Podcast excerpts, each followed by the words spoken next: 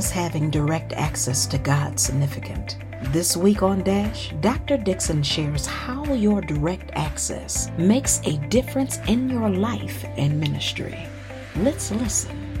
Well, bless the Lord, O my soul, and all that is within me.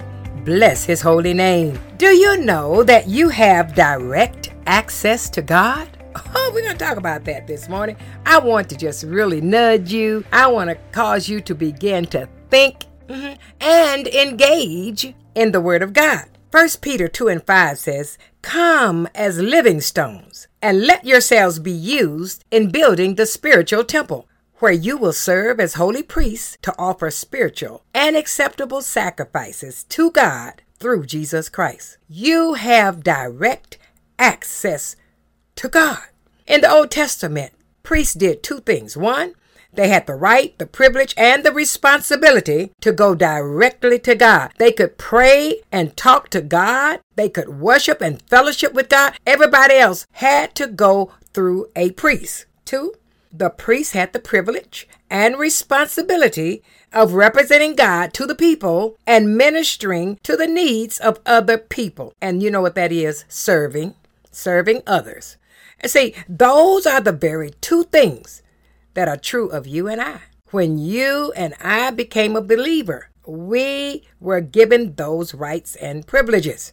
The Bible says that when Jesus died on the cross, there was a veil in the temple, and that separated the Holy of Holies, where God's Spirit was. Well, from where man was, okay? And only priests could go behind that veil once a year. When Jesus died on the cross, God ripped that veil about 70 feet from top to bottom, symbolizing that there no longer was a barrier. There was nothing that was separating man from living the lifestyle.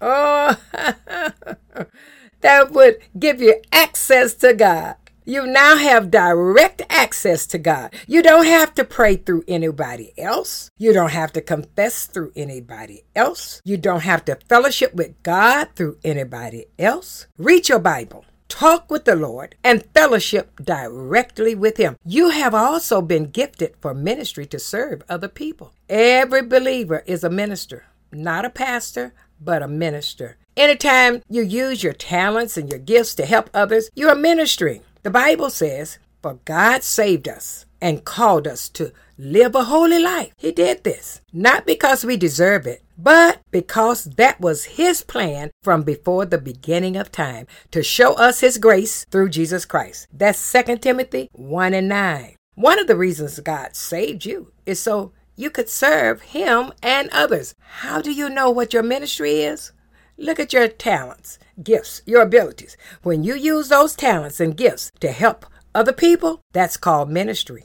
Nothing fancy or scary about it. It's just helping others. Can you serve God in a sales office? Yes, you can. Can you serve God as an accountant? Of course.